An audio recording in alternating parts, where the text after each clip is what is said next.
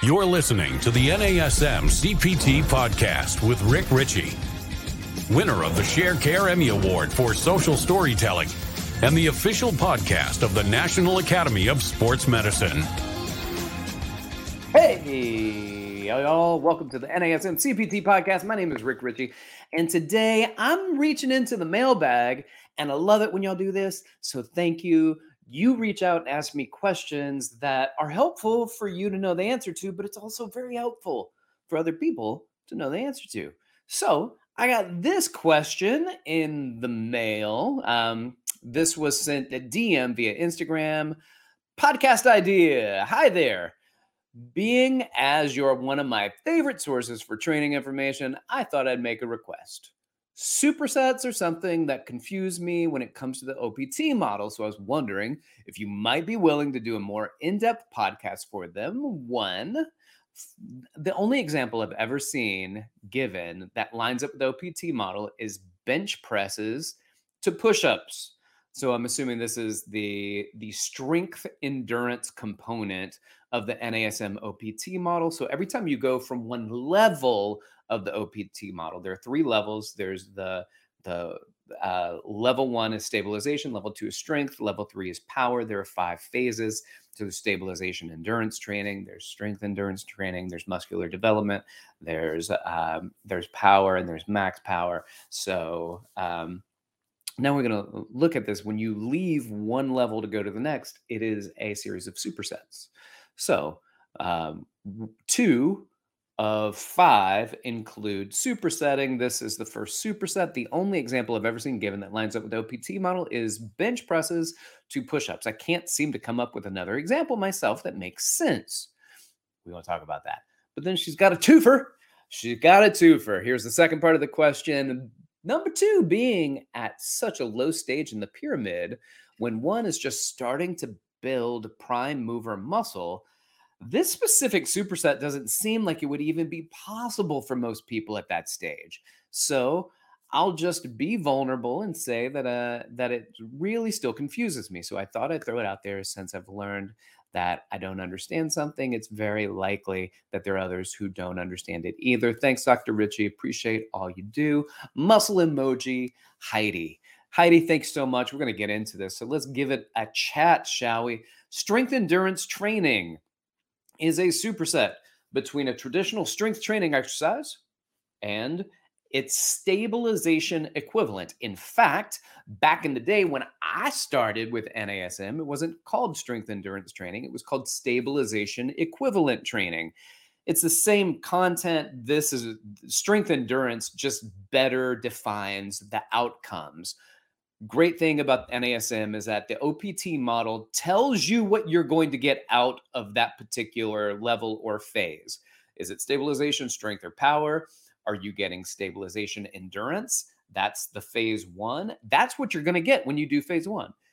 Strength endurance training. Well, what are you going to get out of it? Strength and endurance. So the the levels and the phases actually tell you what you're going to be getting out of it. So, strength endurance training, phase two OPT model. What's the purpose? The purpose is to focus on traditional strength training and then adding a stabilization equivalent. You've already been doing stabilization training, so you've already done the stabilization equivalents prior to the stabilization exercises. So you're going to say, well, what are some of the stabilization exercises that I can do? So, first thing, we're going to we're going to use your example, the example that Heidi gave, which is the traditional strength training exercise. So your strength training is bench press. This is going to be a barbell bench press. We're going to go with a barbell bench press and we're going to superset that with push-ups. Now, how is that the stabilization equivalent? Well, because in a barbell bench press, you've got a bench underneath you supporting your spine. It's supporting your core. All you have to do is aim in the right direction and push. And as long as you're controlling the direction of the barbell and pushing it up and down, you don't really have to engage anything else in your body. Stabilization training is engaging the muscles of the core while also working the muscles of the upper body. So and you can go through this. You can think of any and every type of bench press that's out there. So, and this could be part of your strength training, right? So you got a barbell and dumbbell. You've got machines. You've got machines that have converging pathways, wide grip, narrow grip, neutral grip, sagittal plane, transverse plane. You got a lot of a lot of opportunity here to go through different versions, variations of a strength training exercise. But then you're going to give it a superset. So let's talk about just some superset potentials with push-ups and then let's explore a lot of different things. So with the superset, we've got different types of push-ups that you can do. Uh, you can go chest all the way to floor. You can put your hands on a bench and go to a bench. You can do arms out push-ups where you lower all the way down, lift your hands off the ground, put your arms out, bring them back in, and lift up. And what that does is it ensures that you remove all of the stretch shortening cycle. So it is like a deadlift from a push-up position, from from a, a line position, just pushing yourself straight up. There's suspension push-ups. So you've got the suspension trainers, brand name TRX if you want to to better align that with something that you may uh, be familiar with.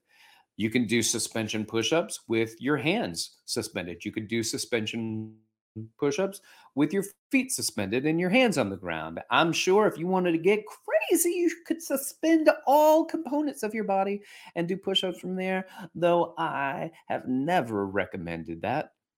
And this is not an endorsement of that for this podcast.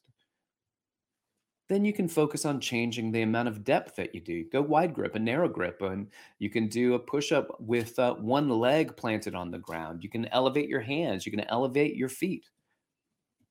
Uh, one cool one that I like to do is uh, crossbars.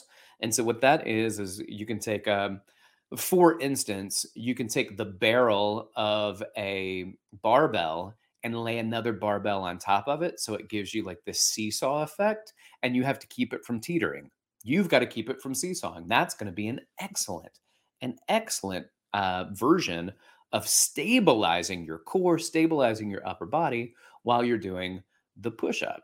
You can use other things like a Bosu ball or any other type of tool or modality that allows you to try to stabilize whether your feet or your hands are on these tools. Well, those are variations of push ups. And if you sat for a moment, you could think those out. But the question is, well, all I can come up with is push ups. Now, these are a bunch of different versions of push ups, but what other things are there? Uh, cable presses. And I am a big fan of cable presses because it forces you to engage your core. And cables are a lot more challenging to stabilize than things like a, a barbell or even dumbbells. So, what can you do from a cable machine? So, let's just say that we're doing um, a, a, chest press, right? So a, a, standing cable chest press, right? And then you can do that with one arm. You can do it with the other arm. You can do it with both arms. You can do it with one arm stabilization. You can do it with one arm with rotation. You can go into a kneeling press and you can drop down. So you're no longer standing. You've got a full kneel, which is you're on both knees. That's very challenging. A single kneel or a half kneeling position when you're standing, you can go in your stagger stance. You can be in a square stance. You can do a single leg version of it, which is really challenging. With rotation, without rotation, one side loaded. So you can you can do um, like a bar. You ever take a bar, right? That's got the clips for the cable machine and only hook up one side. You ever done that? Don't hook up the other side. Just hook up one side and do this one side loaded chest press, cable chest press. That that is that is a core party. That's a core party. That's a lumbo pelvic hip party time. Well, what's the purpose of the exercise? Well, the purpose of the exercise is to do a pressing exercise immediately after doing a strength training pressing exercise, which we talked about would be a barbell bench press in this example. So then you superset it with a single side loaded standing cable chest press. Then you would do it on the other side, loading this other side. Well, you can do that, or you can keep with the the single attachments in each arm, and you can load one side heavier than the other. You can put 50 pounds on one side and 20 pounds on the other. And that's going to be really changing. That that's a different, that's a different demand for your system. And again, we've got we've got two arm presses. We've got one arm press stabilization, one arm press with rotation. You've got a, a, a stagger stance, a square stance, which is your feet side by side. You can go more narrow with that stance. You can go onto a single leg. You can drop down into a full kneeling position, into a half kneeling position. You can even do it seated as long as you don't have the uh, a back support, and that's still a core exercise. So it's all really, really fantastic. In fact, you can do a um, machine chest press with heavy weight for your strength. And then it's possible that you just sit forward. This is an upright seated machine, chest press, and then just lighten the weight and do one arm at a time and try not to to just, just scoot forward so that your back isn't being supported by the back pad and do a single arm machine chest press and that is a stabilization equivalent there's nothing more equivalent than the press that you just did. So there are a lot of options and opportunities that it takes. And then that's just with a barbell. And then you can do, um, uh, sorry, the uh, you can you can go and have your core supported and do some dumbbell exercises. So, for instance, a single arm dumbbell chest press is very much a core exercise. In fact, you can also challenge that. You can lie flat down on the bench, but one arm coming to the side engages your core musculature. You can do it from the floor. You can do it in a lying position. You can do it when in a bridged position. Instead of doing a press, you can do a single arm fly. You ever done single arm dumbbell flies without having a dumbbell in the other hand? It's an incre- it's, it's definitely more of a core exercise than it is a chest exercise but now you're integrating your core and your pressing or your core and your flying activities. You're involving them together. You are now inducing a stabilization equivalent exercise doing something focused on your chest or a pressing or a flying move which is still horizontal adduction at the shoulder joint but relying on the demands of your core in order to be able to produce that Sometimes you can also do it. You know how you would do a uh, put your shoulders onto the length of the the bench and then do hip bridges. Well, you can actually do any of those dumbbell exercises without the support being on your back, just behind your shoulders, maybe your head resting on it. But now your lumbar spine, your hips are off of the bench, held in a bridge position while doing these exercises. There's a lot of opportunities, there's a lot of options. The problem is if you don't know what they are, then you don't know how to make those applications. But hopefully, what this is doing is plant some seeds, and then you go, oh, oh, oh, I see what you're saying. Now I get it. Now I get it. Now I get it. And you start making those applications, not just to the bench press, for example. And again, the, the example was a strength endurance exercise superset, barbell bench press, supersetted with a push up but there's a lot more. There are a lot more options. And now take everything that we just said with cables and now do that with a band. Take any of those exercises you can come up with and do it with a suspension trainer. Still doing a pressing exercise, still requiring lumbopelvic hip stabilization while doing your pressing exercises. That is the stabilization equivalent. That is strength endurance training. It's just the strength training is much heavier, and the endurance training, you got to lighten it up and slow it down. Well, let's do another example. What about squats? Traditional leg exercises with two legs, that's going to be your strength training exercise. You could also do step ups, but it wouldn't be a step up to balance. You can also do lunges and split squats, but it wouldn't be to balance. The stabilization equivalent would be to balance. So, for instance, if you did a step up, you wanted to now do the stabilization equivalent of it, you would then do a step up and your rear leg would then come up off the ground so that your leg you're doing the step up with is always on the step and the other one touches down behind you and when you come up it comes up and then you hold that little flamingo position lifting one leg up while the other one is down that is a stabilization version it is a step up to balance not a step up and place both feet on the step. But we've got strength training. Let's just say with two legged exercises, we're going to super that with a single leg equivalent. So we've got squats. So what's a stabilization equivalent to squats? Single leg squats. They're regular old single leg squats. They're shrimp squats where you try to put your rear knee on the ground without your foot touching. They're pistol squats. They're knee squats, also known in some circles as sissy squats. We don't use that very much, but sometimes it's it's still in it's still in the vocabulary. Squats different depths.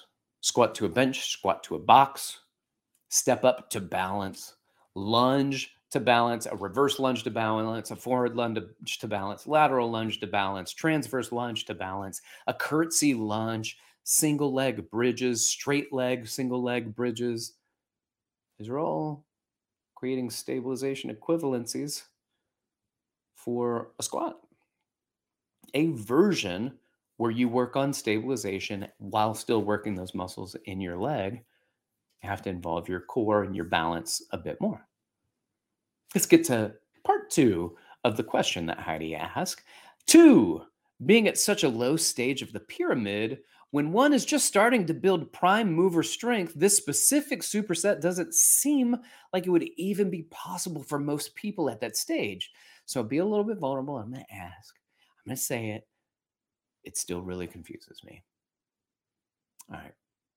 It's a good point, actually. Because this is funny. It's funny that in the NASM model, we go from stabilization to strength endurance and then hypertrophy. Well, strength endurance is the combination of the hypertrophy exercise and the stabilization endurance exercise in a superset.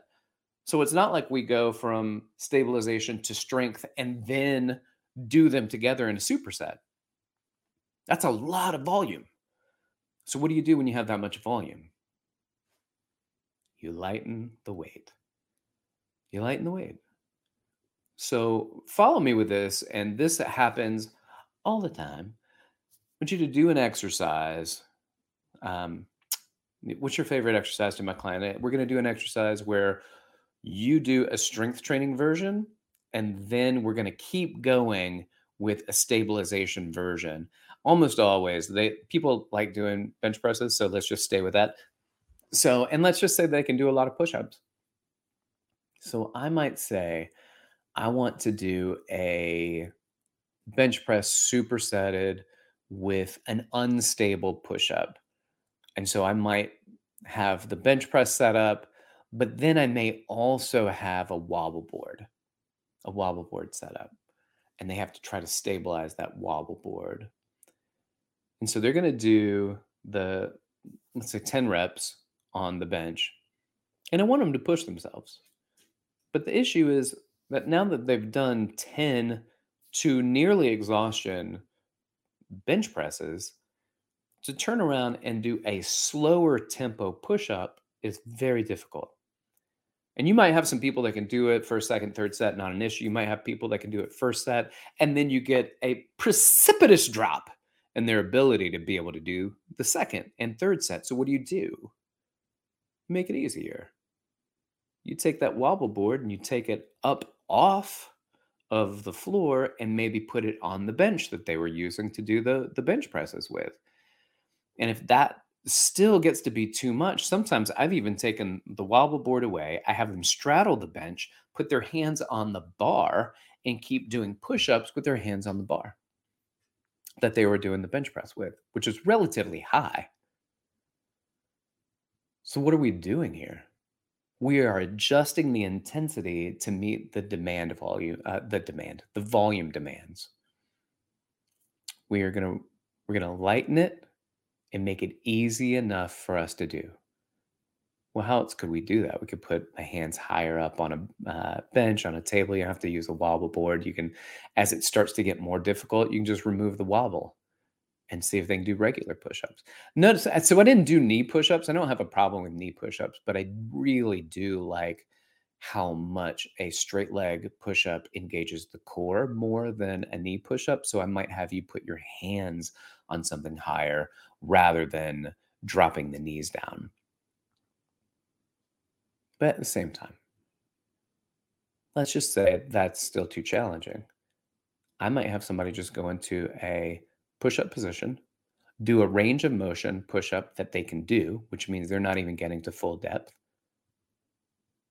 And then let's say they're doing that uh, and then they're fatiguing. And then I might say, hey, for the next ones, uh, you've got four left. You're not going to be able to get. I just want four shoulder taps on each side. So you're going to your four shoulder taps. You are maintaining core stability while still getting your reps in that we're looking for. Is it a lot of volume? It's a lot of volume, but you just change the intensity to match the volume that you can maintain. Very cool. Thank you so much for listening. Uh, appreciate you being here. And Heidi, thank you for asking the question. I just think for that part, yeah, can we make it easier on ourselves, but still get the volume? Why? Because we're working on strength, what? Endurance. Endurance. So add that volume, keep that volume up high. And then we're going to stop focusing on endurance and just focus on strength in the next level or in the next phase of the OPT model. I appreciate it. Uh, I love how y'all are out there inspiring people to fitness. Keep doing what you're doing. Keep asking questions. If you've got the questions other people do, it gives me a chance to answer your questions. If you want to ask me a question, you can hit me up on Instagram at dr.rickrichey and shoot me a DM, or you can email me at rick.richey at nasm.org. And if you're interested in becoming a personal trainer and you are not, please check out nasm.org to become an NASM certified personal trainer. Thanks for listening. Appreciate you. This has been the NASM CPT podcast.